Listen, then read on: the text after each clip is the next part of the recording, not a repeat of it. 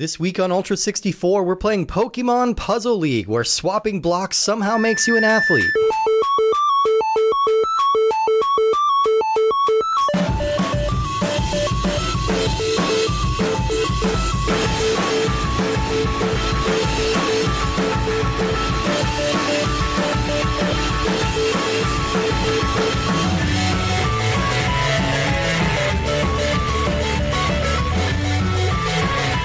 Welcome, everybody, to Ultra 64. We are the internet's comprehensive Nintendo 64 podcast. Each and every week, we are playing a different randomly selected game from the Nintendo 64 catalog. And we are playing it, and we're lining up combos, and we're chucking garbage into each other's screens. And my name is Steve Guntley. I'm gonna win, Woody Siskowski.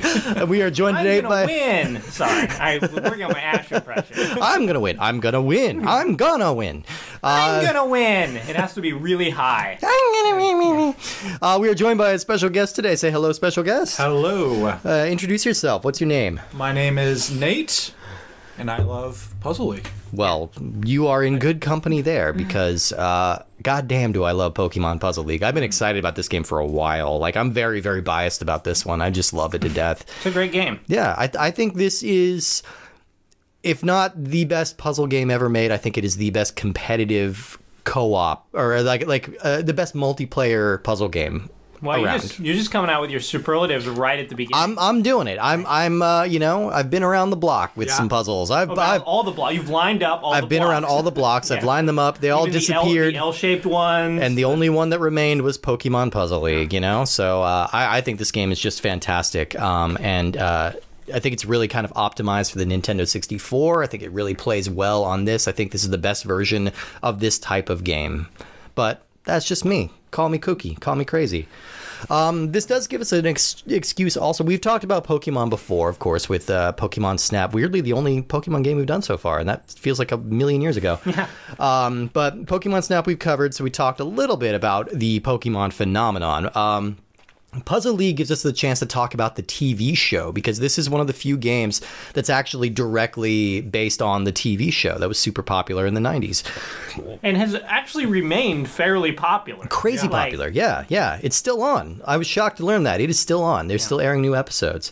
Uh, well, let's dive into that. So, the Pokemon TV show. Uh, the Pokemon animated series, sometimes just called the Pokemon anime, whatever you want to call it. Uh, it debuted in 1997 in Japan, and it is still going. 19 year, what is that? 22 years later? Yeah.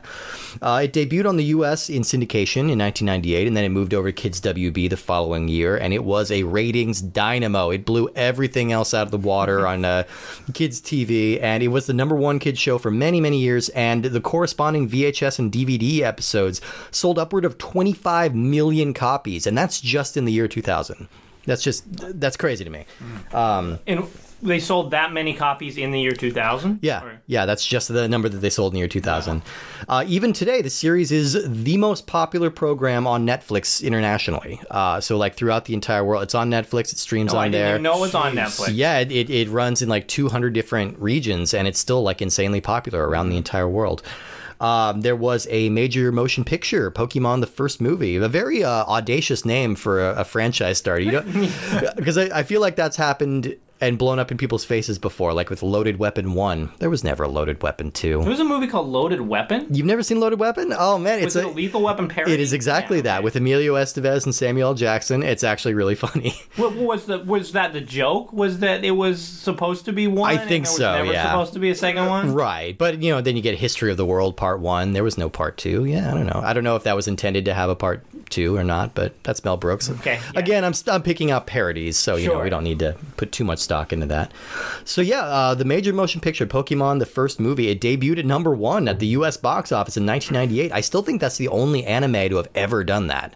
Right? Come out at number one. Yeah, because none of the Miyaz- the Miyazaki films always get like limited releases, you know, and they're always huge over in Japan, but not as much here. Yeah, I can't think of anything else. Um, that was that was uh, sort of evil Mewtwo was the the main Right. antagonist. Of that I, I'm pretty sure I saw that movie in the theater and got a promotional Pokemon card. I I didn't see it in the theater, but I I remember going to rent it. Me and my sister went to rent it. I was probably like 16 when that was out on VHS. Yeah, it would have been borderline. Yeah. You. To be like? I my my sister goaded me into going to rent it, and I felt like so embarrassed because there was a very cute girl working at the counter, and uh, I had to pretend that I really wasn't into anime. I'm like, oh yeah, no, this is this is for my little sister. I'm just renting for her, you know, no big deal. And then I go home and I'm like crying at the end of that movie. I'm very involved in it, and I love it.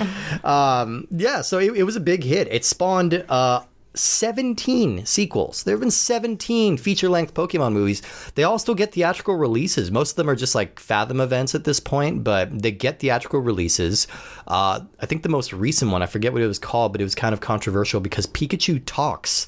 He speaks English. it was called Detective Pikachu. No, no, no, not even that one. No, no. See, that one I could get behind. Uh, Detective Pikachu was a lot of fun, but this one, uh, yeah, Pikachu speaks English, and there's videos of like fanboys watching this in the theater and just like losing their shit.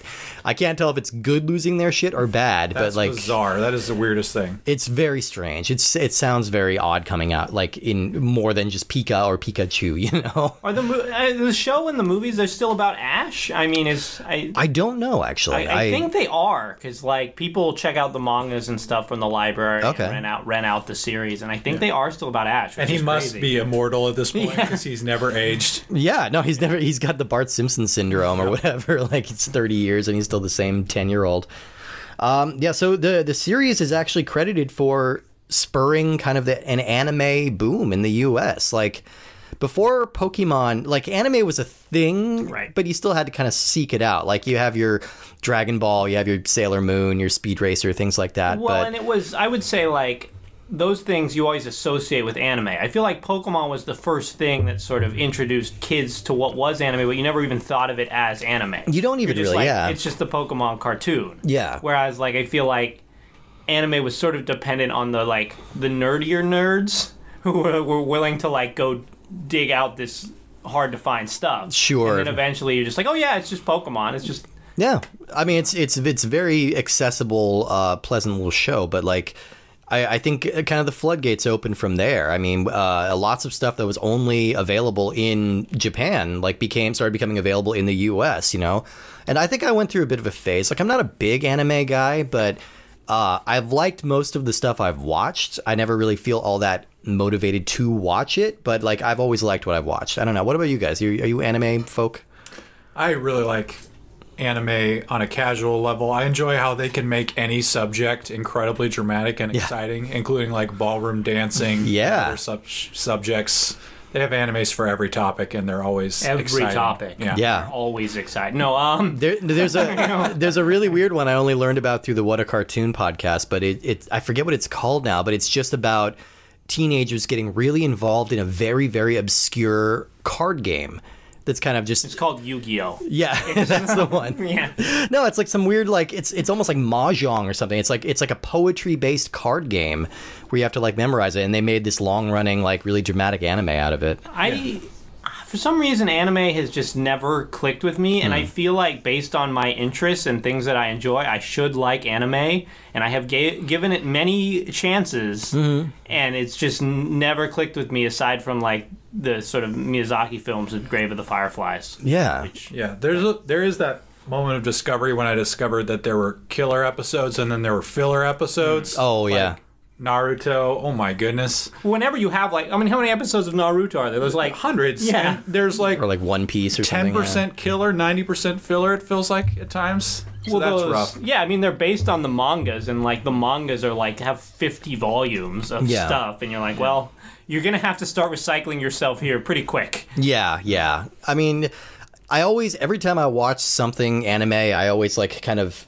want to redouble my efforts and watch more of it because I think the last thing I watched was the the uh, newer series called The Promised Neverland that popped up on Hulu, which is really cool and I enjoyed it a lot. And then I'm like, okay, yeah, yeah. Now I'm, I want to like start watching other shows, and then I just never do. Uh, I think it's just I my attention span is too low to watch something with subtitles these days. Oh, you don't watch it dubbed? No, I don't watch Oh, it dubbed. see, I I can I loved dub things. Oh, really? Might I maybe that sounds you know maybe that's heresy. No, but like. no.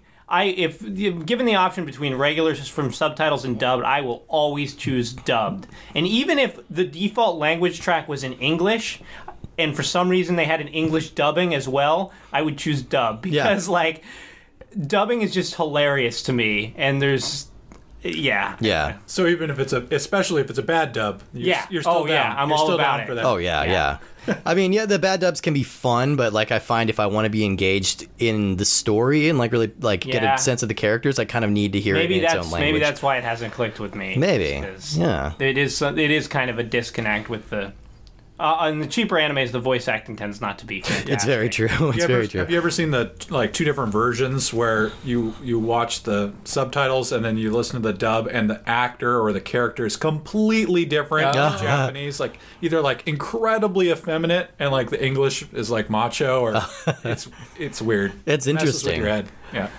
Uh, I think the the other notable thing I want to talk about with the Pokemon series was uh, the famous episode Cyber Soldier Porygon. Uh, so you guys probably know the story. In December of 1997, uh, the Japanese series there aired. This was the 36th episode of the first season. It was called Cyber Soldier Porygon, and Ash and Pikachu had to go inside a computer to fight a Porygon, who's like the digital Pokemon. Um, and the episode had a lot of flashing strobe lights and things like that, and it caused nearly 700 children to have uh, photosensitive seizures. Oh my gosh. Some of them were hospitalized for several weeks, and uh, it, it uh, health officials in po- Japan started calling this Pokemon shock, which is kind of an amazing name for a disease. But uh, So games games now always have um, that disclaimer at the start that says like this game contains scenes of like flashing lights and if you have any sort of you know history of seizures or anything contact your doctor before you play which is al- also a warning i like a lot i like Hmm. Yeah. the idea of calling your doctor and be like hey i want to play death stranding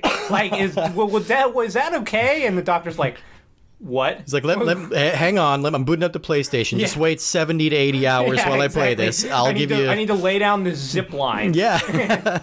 Just give me a second. I'm carrying a lot of packages. i just wonder if that pokemon episode was kind of a spur for that That was, yeah. That's the that's the exact reason. So, um, the producers pulled the show off the air for four months so they could go back and retool everything. Um, and then all of a sudden, yeah, companies started being very diligent about including these warnings beforehand if your show or your game was going to have a lot of flashing lights, because now they know it's a concern. You know, uh, it had never happened on that big of a scale, I think, and it really freaked people Well, out. I mean, it also just goes to show how popular the show was. Yeah, is. definitely. I'm sure it only affected a very small percentage of kids. Yeah. But, like, just so many people were watching it. Yeah. And I mean this uh, this was parodied on The Simpsons when they go to Japan and they watch uh, super Oh, Yeah. fighting seizure I robots. hate that episode. Yeah, It's. uh, yeah. The the Simpsons go are going to blank episodes are always a little hit or miss. That, yeah, I they, agree. They, have, like, the most broad stereotypes about the place, and they immediately go there. it wasn't as bad to me as the Chinese one. I felt I like don't that even one. remember that one. Yeah, that's where they go to uh, adopt Oh, Selma's yeah. new baby, and I feel like they were really leaning hard on the China. I, yeah, the. Japanese one and the Brazil one. Yeah. I, I had trouble with both of those. But I love the one where they go to Delaware. Yes. that one's really good. I'm gonna visit the Screen Door Factory. Yeah. it, it was really confusing. Like two pieces of media that I really like, both had "We're going to Delaware" jokes with The Simpsons and Wayne's World. Mm-hmm. Oh, yeah. And so I always get confused whenever someone makes that joke about "Let's go to Delaware." I never know which of those two they're referencing. I swear to God, I I always have like a weird urge to just go on an ironic vacation to Delaware because it's the one state like I know nothing about. Like I, I don't know anyone who's been there. I don't know anyone who's from there. Like the only celebrity I can think of who's from there is Joe Biden, and that's not a very exciting celebrity. that's that's oatmeal in a suit. Um, but yeah. Uh, so the, as a result, yeah, the, this episode, Cyber Soldier Porygon, was pulled. It's never been seen again. It's probably on YouTube, but like it's never aired again. And weirdly, they kind of punished Porygon because that character didn't appear like barely at all after that. Uh, I mean, they Porygon is a pretty lame Pokemon. I like, mean- what's his? he's he's all blocky and cool looking. But but I mean the the reason for all the flashing in the episode wasn't because of Porygon. It was Pikachu. Like Pikachu was using his attacks and like you're saying they should have kicked Pikachu off the show. kick him out. Porygon gets moved up. He's riding on the shoulder now. yeah, and he just hacks iPhones all day. Uh, so that I don't know. I always thought that was a very interesting thing. Uh, but in general, the video games and the anime have kind of gone their own different routes, and they have their own like separate but related canons. I think the one of the few crossovers that you get in all media is uh, uh, I'm going to mispronounce the name, but Ikue Otani, uh, who does the voice work for Pikachu. Uh, so I think Oh. I think we all kind of accept that that's the sound Pikachu makes. Like even in Detective Pikachu, like Ryan Reynolds is voicing it most of the time, but when other people hear it, it's Ikue Otani's voice. Uh, and yeah, I think we just kind of accept that's that's the way Pokemon sound. they they yell their names out a lot. All right, let's jump into this game here, Pokemon Puzzle League. Released September 25th, 2000, developed by Nintendo Software Technology and published by Nintendo. This was an N64 exclusive, but it was eventually ported to the Virtual Console, and there is a very, very good, not really a port, but kind of an adaptation of this on the Game Boy Color, which I would strongly recommend. Uh, so this game. I think that game is called Pokemon Puzzle Challenge. Challenge, yes. hmm I think I've still got it somewhere around here. Uh, so this game is part of the Puzzle League series. Uh, this debuted in 1994 in Japan as Panel de Pon, and it was first ported to the U.S. as Tetris Attack for the Super NES in 1996, which swapped out the anime characters for the original uh, from the original with models from Super Mario World 2. So it's very Yoshi's Island theme. Uh, now, Nate, Tetris Attack is kind of your jam. This is where you're coming from, Yes, right? I, I love Tetris Attack. I played it on the Game Boy and I played it on the Super Nintendo. And the Super Nintendo didn't quite have the, the horsepower to run it fully up to speed, so there's some frame issues, but Hmm. that felt great too because it felt like it was bullet time and I could line up combos better because it was slowing down. Yeah, I re- Exactly. I, really love the core mechanics of Tetris Attack for sure. you just get kind of galaxy brained, you know, after a while. It's like, oh no, it's not slowing down. I'm just, I'm Neo. I am the one. Yeah, let's let's talk about the core mechanics a little bit. Yeah. So in Panel de Pon, which, like you said, start, was released in Japan, they've basically set the premise for this game, and pretty much every game that's been part of this series Hmm. has had the exact same premise and gameplay. I mean, you don't wanna has mess with it, changed. I yeah. mean, just in the scope of like original Tetris, like very little has changed from that, and this is very much the same. Like, okay, we figured it out. We're just gonna figure out ways to re-release this. Yeah. And yeah, so the gimmick here is is very misleading. Like the title Tetris Attack is a Yeah, very bad title. This has nothing to do with, and I get why they did that. Like they wanted to attach it to their killer like puzzle game app and like make it a thing, but it's not a Tetris game at all. No, I mean, so you have these colored blocks that sort of raise up from the bottom of your screen, and these two white squares Mm-hmm. um, that run horizontally. It took me a long time to figure out that you couldn't like switch your squares. You couldn't make them vertical or something. No, like yeah, just yeah, Um, you're just moving things horizontally within these two squares. Yeah, and then you just press A to swap the two uh, blocks that are in your square, Yeah. Mm-hmm. and then you try to line up uh, three matching colors, three matching blocks, and then they'll disappear.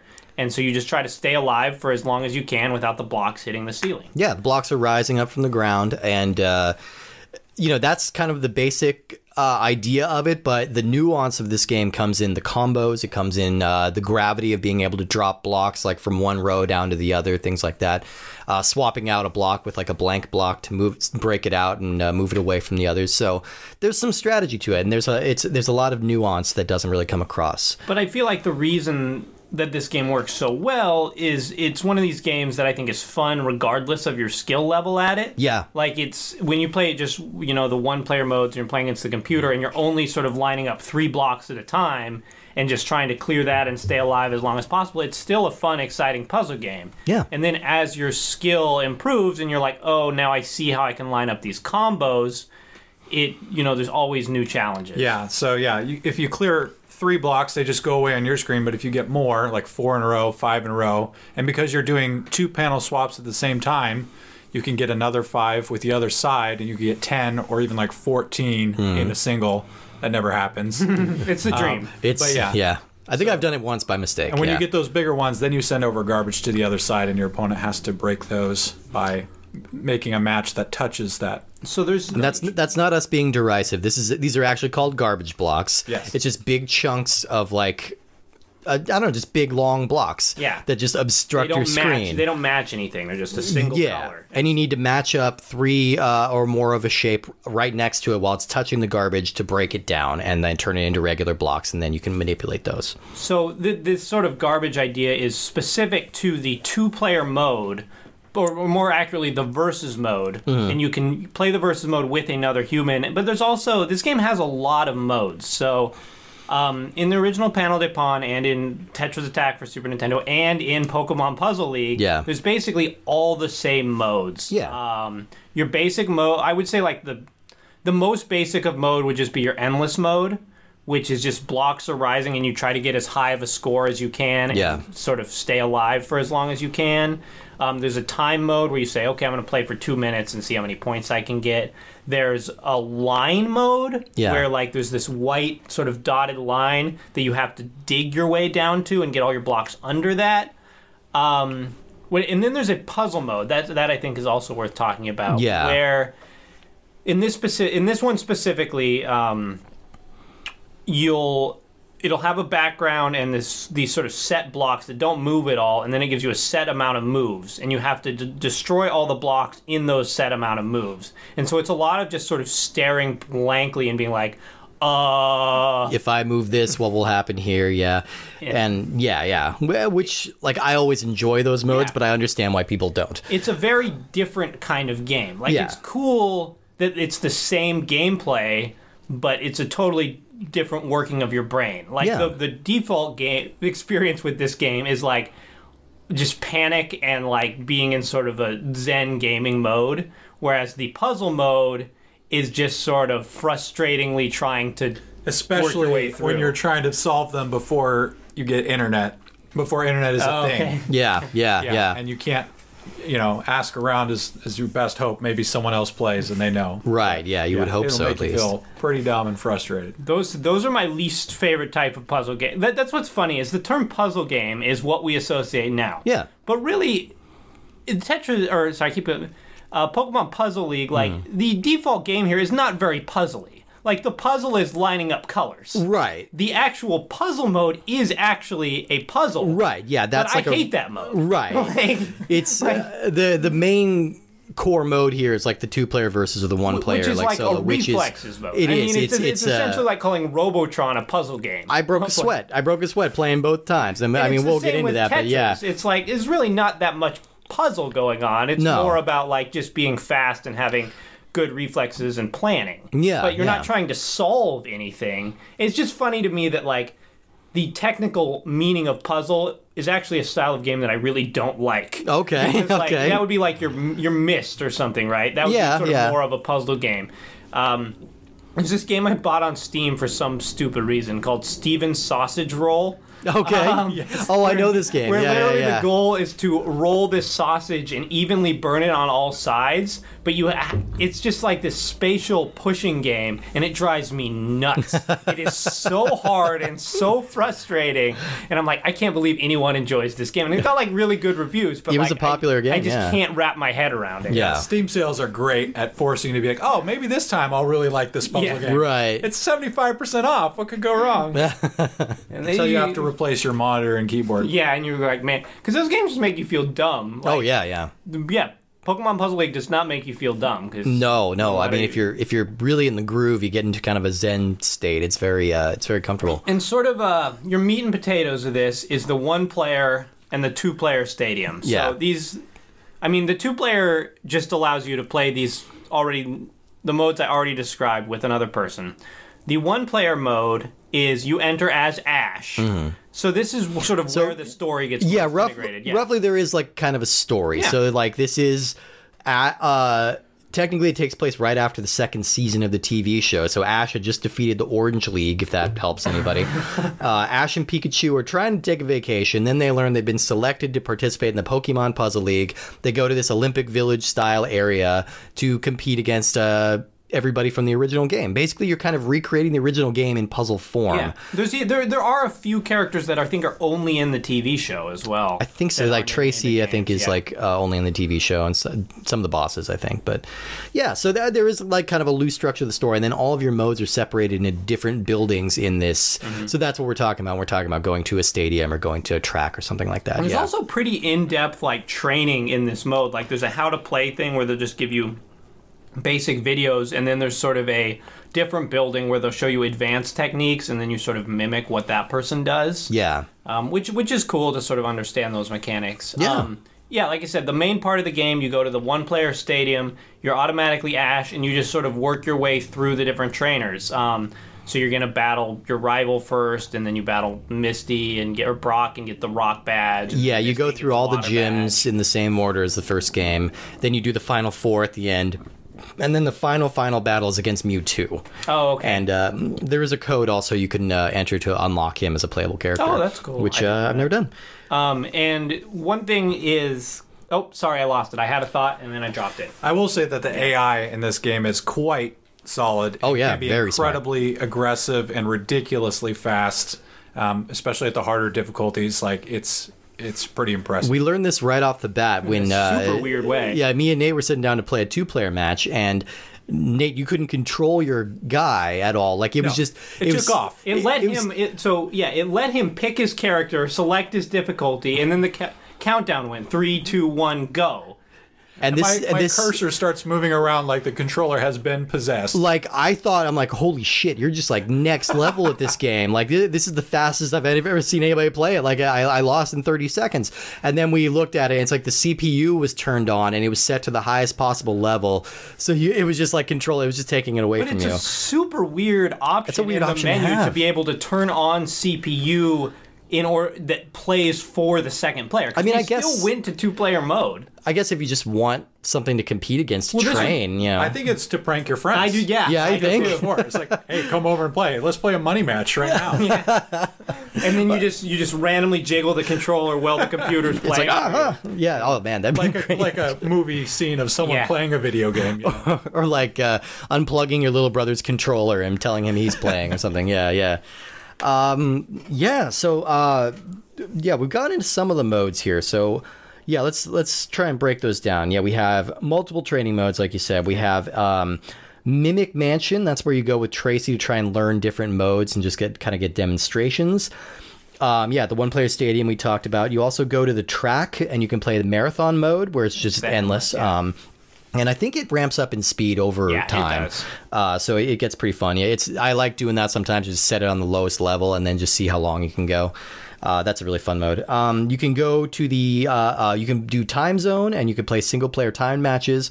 You can go to the spa. It's uh, uh, the mode called spa service is just the clear the line one. So you have a line like a, bl- a blinking dotted line that appears on your play field and you have to dig down basically Yeah. it's uh, it's not about setting up combos it's just about digging and getting it as low as you can go as fast as you can go Let's uh let's talk about the presentation here a little. bit. yeah yeah Um, because this game looks really nice. Um, It does. There's not a lot of. uh, This game looks seems like it's all 2D pretty much, Mm-hmm. right? Um, all the sprites are 2D and they're really pulled right from the show. yeah it's and so crisp and clean. We get yeah, a little really anime video uh, like uh, it's like a 30 second video using probably recycled footage from the show we decided but it's hard to tell. But um, yeah we get a little video introduction with all the voices uh, have, have come back Yeah, and so then there's a ton of characters to pick from. Um, I, there's all the eight gym leaders. There's like 15 total Wow, yeah yeah, yeah 50 and- well 16 if you get mewtwo yeah and they don't make any difference like in the game this game sort of gives you this false choice of like what character do you want to be and what pokemon do you want to use Yeah, that's the thing. So you get three. Every character has three Pokemon assigned to them, and you select them. They're basically just your lives, you know. Like, and the goal is to defeat the other player's three Pokemon. So I like that as a way of retrofitting kind of the Pokemon Yeah. style into this style of game. Like you said, it doesn't make a huge difference, but if you're playing as, uh, say, you're playing as Pikachu, and you score a big combo and you drop garbage on your player opponent's field, it'll come down as a big electric type block. Yeah. Uh, just matching but the type yeah the types don't matter like that's No. a big core part of pokemon is like you, the electric's going to be more effective against the water but that doesn't make any difference in this game which i think is a good thing because this is not a game you want those extra gimmicks kind of poisoning the balance No, no. no. Yeah, that, that's that's the really smart thing I think this game does. It's like it knows it's got a really good game there, and it doesn't try and fuck with it too much. It gives you a lot of options for ways to play it, uh, but that central gameplay is going to stay the same no matter what you do. I think this game has exactly the right amount of Pokemon branding in it. Mm-hmm. Like, um, it's enough to give it a lot of personality. Yeah. Um, the voice samples of the characters do get fairly annoying. Um, yeah. Oh, you're you're going to hear them a lot. Yeah. Yeah, What is what does James keep saying when you're playing Team Rocket? I'm feeling giddy. I'm feeling giddy. and I mean, I think that is a nice thing about having so many characters, is you get sick of the voice sampling, you just play as someone else. Yeah, yeah. But, uh, this is also a great game. Like if you're playing it at a party or something, eh, turn the volume off, get some music going, Yeah, and just jam out on this. right. I mean, mostly you're going to just be yelling at each other anyway, you know. And it's this is a puzzle game that will attract spectators It's a very fun game to watch. it's a fast-paced game, and uh, the the balance shifts at a moment's notice. Like you can, there's lots of like come from behind comebacks. And uh, uh, you want to, Nate? You want to talk a little bit about the competitive sort Yeah. of scene of this game? Yeah. Because- So, just to talk about that comeback real quick, when you send a large block to your opponent, they have a chance to break that, and the the block will break sequentially in chunks. So, if, you, if they send a giant block your way, you might feel like you're completely hosed. But if you break it, you you get extra time while it's breaking down to line up combos. Yeah. And then in turn send something big the other way. So you get these big swings back and forth in momentum and power, and it's really exciting to watch. Plus, you just look amazing because once you learn to read the screen, which is very hard to do at first and very overwhelming, uh, you just look amazing to everyone else. Like, oh, I, I can't, I can't even follow what you're doing. Yeah, you, get, you yeah. get faster and you see combos and you're moving quickly, and it just looks very impressive. So.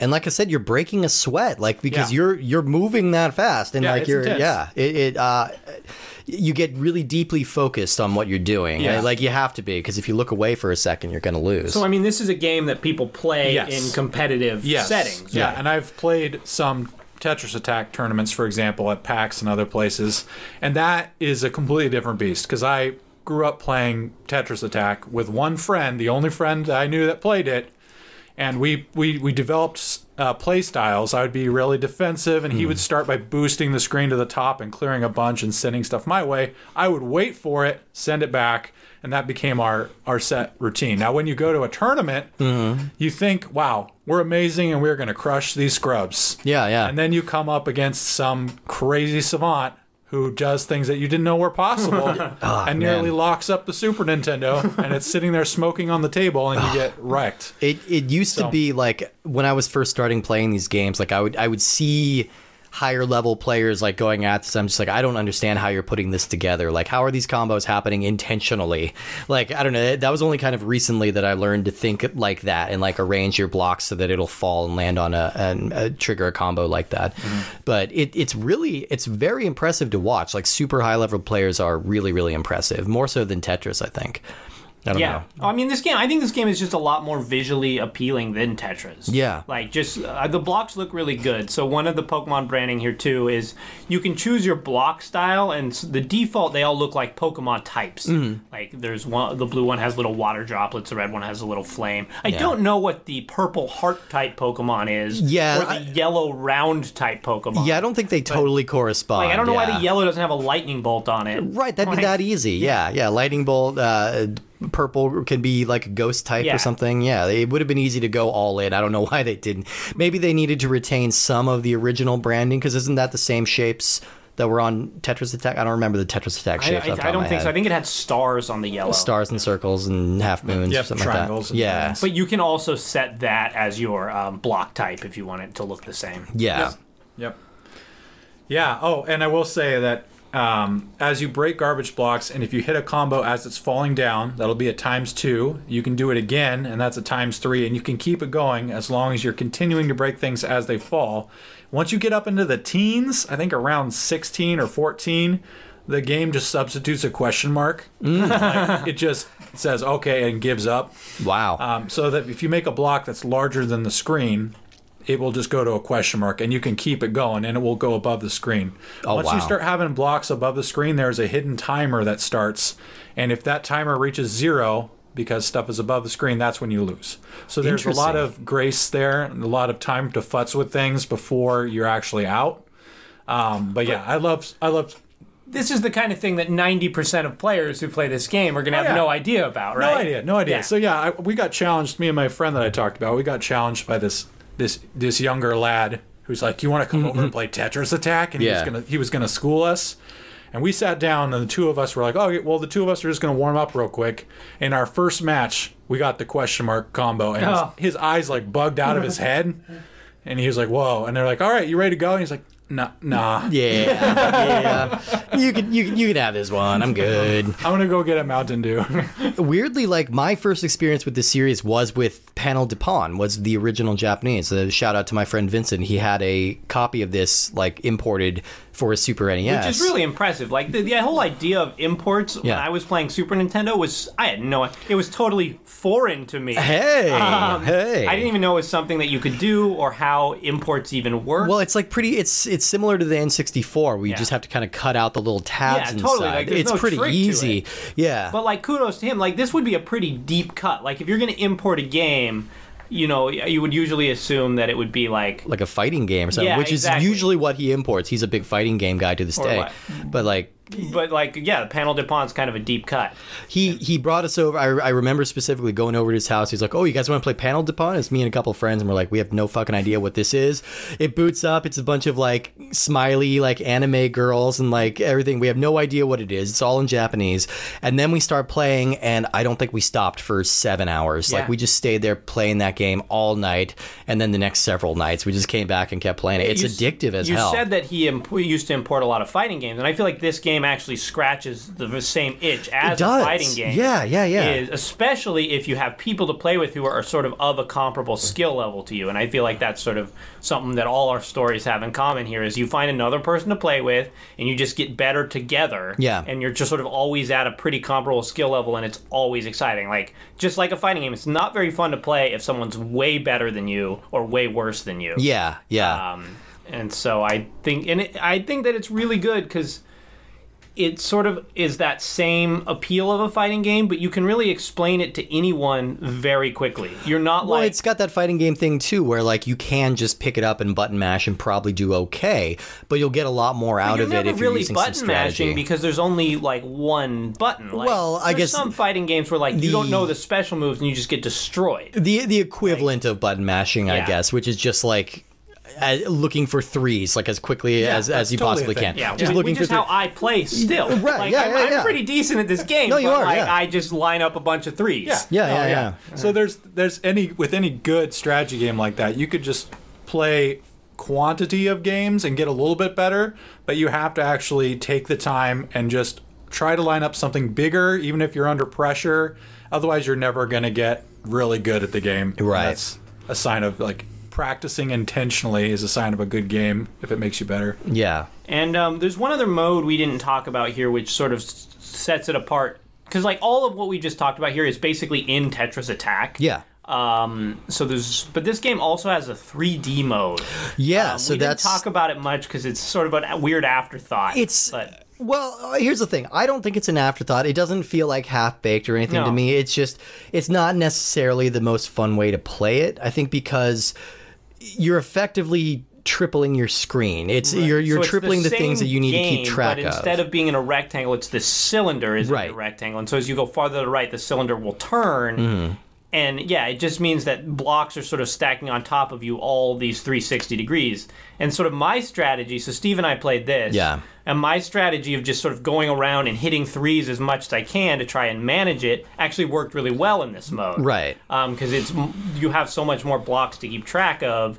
It's way easier to just sort of, gar- yeah, button mash. Yeah. like you said. And I'm, I'm glad. I'm really glad that this was an optional feature and not like you know because around the time this game was released, the big push was for everything to be in 3D, and this is one of the Oh few. Nintendo 64 games that is mostly in 2D. Yeah. Like uh, even puzzle games, like it's not very common. and it's cool. I mean, this is a fine mode, and sort of the Yeah. the heart of this game. And I think all it has all this content, but the thing is, you just want to play the default mode. It's that's true. Just the best way. It's a It's just so good. the the yeah the base mode of panel de pon is one of the great beautiful things in video games Yeah. like it just just as the way original tetris is just works so well this works equally well as that It really does. Yeah, it just it just works.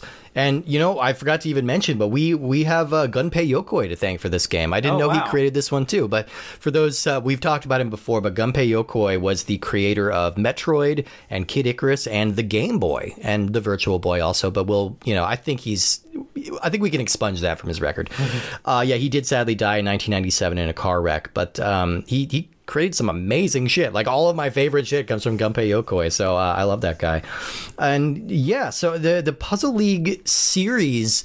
I feel like has been kind of neglected, right? Like it's been there very few releases. So we had Tetris Attack, which uh, is still great, still fantastic. Um, then Pokemon Puzzle League was the second kind of version of this series to be released in the U.S. There was another uh, sequel to Tetris Attack that only got a Japanese release. what system is that on That was uh, uh is it on super nintendo off the top of my head, I don't know. Okay. Yeah, I, I'll I'll have to double that. check on that.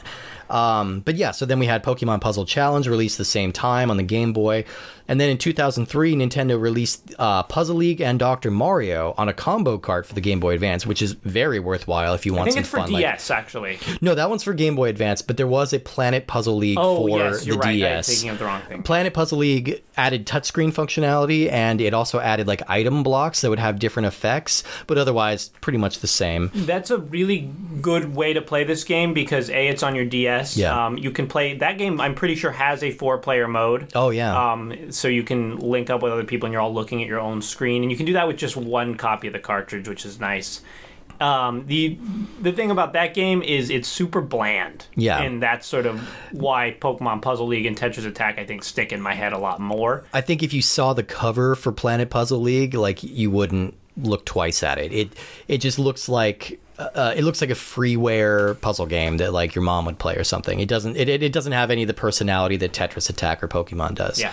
Uh, I think the last time that this game made an appearance was on the 3DS Animal Crossing.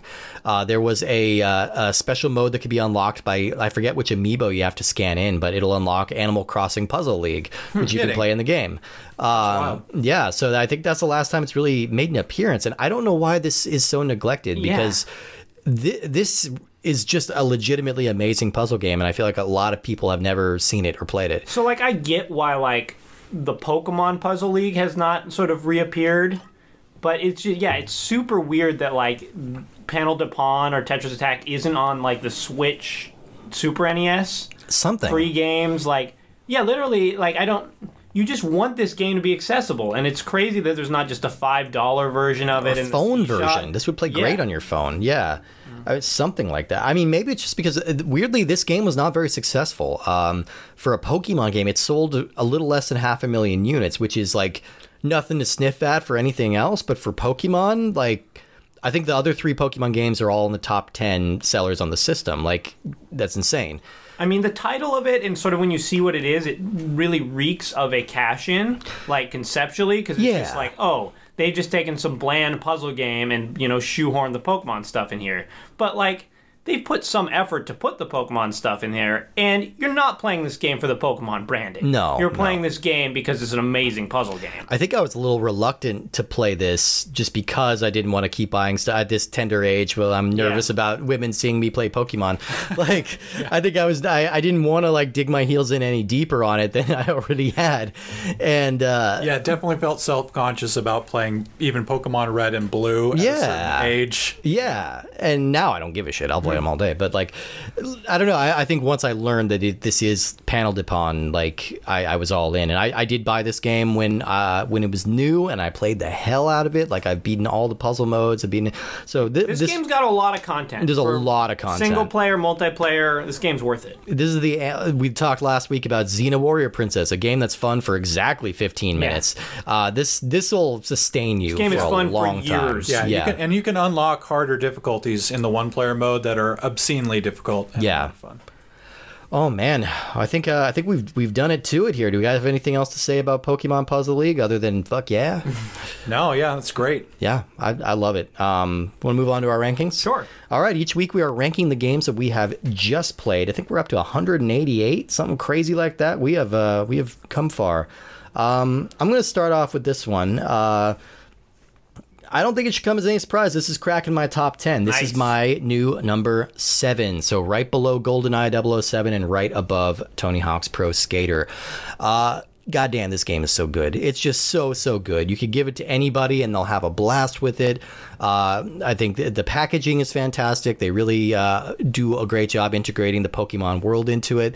I think my one nitpick is that I think this game would be ideal for four player Yes, uh, it's uh, content. four player mode. And we actually had gathered like four player. Nicole's out there and she was playing with us too. We'd gathered four players, like prepared to play the four player mode. And then we're like, oh shit, there isn't one, which isn't the game's fault. It's our own fault with memory. Like, but uh, yeah, I think that's one thing that could really push it further over the top. But um, what's here is just phenomenal. Yeah, hard recommend. Yeah, definitely agree. Um, I'm not putting it quite as high. I don't like this game as much as Tetris Attack. Really? Um, yeah, just agree. just because I mean that's the one that I'm used to, a which is always hard to go back. I will say I prefer the the Yoshi uh, yeah, style. I prefer the Yoshi branding. Yeah. That game has Tetris Attack has excellent, excellent music. This That's game true. does not. This game, the music is pretty bland. Yeah. Um, like you said, it makes it easy to mute. Yeah, yeah, Uh, yeah. But like the music in Tetris Attack does an excellent job of being just super peaceful and nice, and then sort of as your blocks rise, it just gets really stressful. I mean, that does adhere to, to to be fair, but the music is better in Tetris Attack. Yeah, and it's got yeah. that sort of that soft pastel color from Yoshi's Island. Um, so I, I like that game more. Um, so this game would probably be a lot higher on my list if that game didn't exist. Yeah, yeah. Um, but I'm putting it number 16, uh, I think, which is right ahead of Blast Corps, um, which was also excellent. Yeah. And it's behind the NFL Blitz games, which I feel like also scratch that same itch of just being this fast paced multiplayer thing. I'm just better at those games. yeah, Um, yeah, fair. So I like them a little more, even though the problem is if you're behind NFL Blitz, I have to put you down three spots. Yeah, Anyways. yeah. I, well, you could break it up. 2000, it's 2001 unnecessarily special edition. Yeah. Uh, well, Nate, this is your one and only game on here, so this is your new favorite Oh, game yeah, and number least one. favorite game. Easy. Yeah, yeah, it's fantastic. But I mean, this would probably rank pretty highly for you on the No, N64, yeah. regardless. It right? would. It would. Yeah. That it just so fun to play for sure. Well, we have one letter from a listener this week, Yeah, it's and been uh, a while since we've gotten a letter. Yeah, it is. and we love getting letters, so send them in, ultra64podcast at gmail.com. Just let us know what you're thinking. We love to hear it. Uh, so this letter starts Hello, Steve, Woody, and let's say Nicole. Well, you I were mean, almost close. right. You were close, If this had been a four-player game, maybe. She's here. I'll say hi to her for you. Um, I have just finished listening to your Xena Hercules episode, and you were discussing the cottage industry that was syndicated speculative fiction action television of the 1990s. Okay. This triggered a memory of a TV special about unsuccessful pilots, and I had to share this knowledge with someone. Before their cinematic universe, Marvel tried to get into the television game with adaptations of Daredevil, Thor, and the X Men using distinctly 90s TV budgets. Uh, I've tried to find these in full, but Disney has done its, done its damnedest to keep them out of the gaze of the general public. Only Generation X, which actually aired as a TV movie in 1996, is available in full. Samples of the others can be found in various YouTube channels. Please discuss, and that's from Tim. Um, I have not, I did not know that these existed until uh, Tim pointed out. I, I did see Generation X. I watched that when it aired live. Which also, I mean, kudos to Tim. Yeah. If you don't know that some random TV show, superhero TV show from the '90s existed, then he's found something very obscure. He's found something, yeah, definitely. So you yeah, know your superhero shows from I, the '90s. I definitely do. Uh, but Generation X, I was super excited for because uh, that was like right around the time I was getting into comics. I was particularly into X Men, and I'd gotten for Christmas a whole like box set of the Phalanx Covenant storyline from X Men. This is where uh, most of the X Men are absorbed by this biomechanical life form and like turned into like pod people, basically. So it's just like. Banshee, White Queen, Sabretooth, and then a whole bunch of brand new characters that are all like teenagers. And they became Generation X. And that's what this TV show was going to be. And oh my God, this is the worst TV show you'll ever see in your life. But I would recommend watching it on YouTube. It's on. It's in full. It's like a 90 minute TV movie. Uh, I forgot. Oh, who was the villain in that? I think it was Matt Frewer who played uh, Max Headroom or something. Like, Oh my gosh. He he was the villain in that, and he's basically doing Doctor Forrester from Mystery Science Theater, but Like, doing it straight. but doing it well no but w- everything else is straight but Oh, he's I see. he's going for the rafters like he doesn't seem to be in the same show as anyone else uh, which makes it a little fun to watch but i definitely want to track down these other ones There's a Thor and a Daredevil one. I wonder how they compare to the '60s ones. I'm with, like, curious. Lou Ferrigno and stuff. because Uh, Thor appeared in the the Lou Ferrigno Hulk series. Okay. like there's fun images of him, like he's just wearing like this fur coat and like a big Viking They helmet. really need to and, do a crossover, like of, of the the TV generations. Yes. Like, they Oh, the, man. the '60s Hulk and the, It's the, the 70s Daredevil. 70s Doctor Strange. Yeah. Yeah. yeah, with his giant porno mustache. Yeah.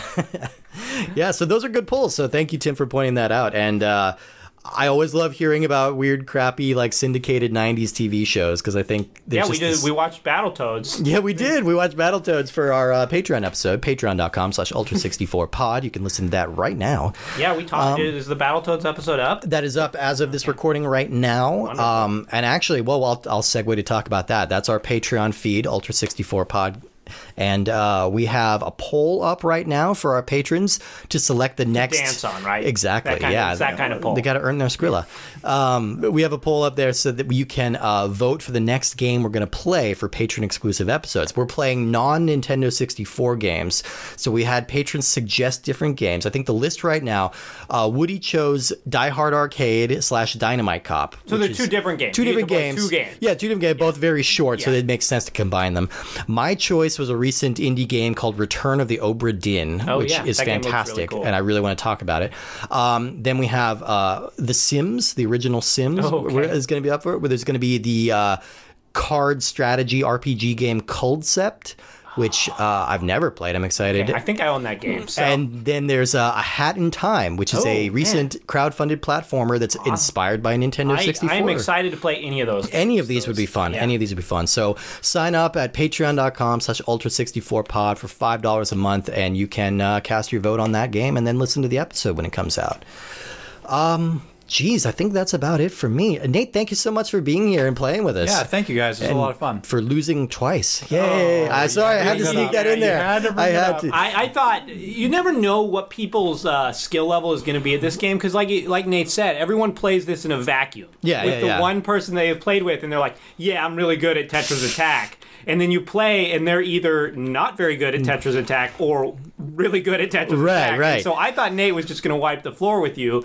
I thought no, so too. You you held your own. It- it was- it was a very exciting comeback. I, I get very few chances to brag about doing well at video games on this show. So uh, you, you lost All right. twice at the beginning, and then you came back. It was exciting. It was Yeah. exciting. It. Yep. Yeah, no, it was a fun one. But uh, I'll, I'll we'll, we'll definitely uh, uh, have a rematch sometime soon because yeah, I, I think that needs to happen.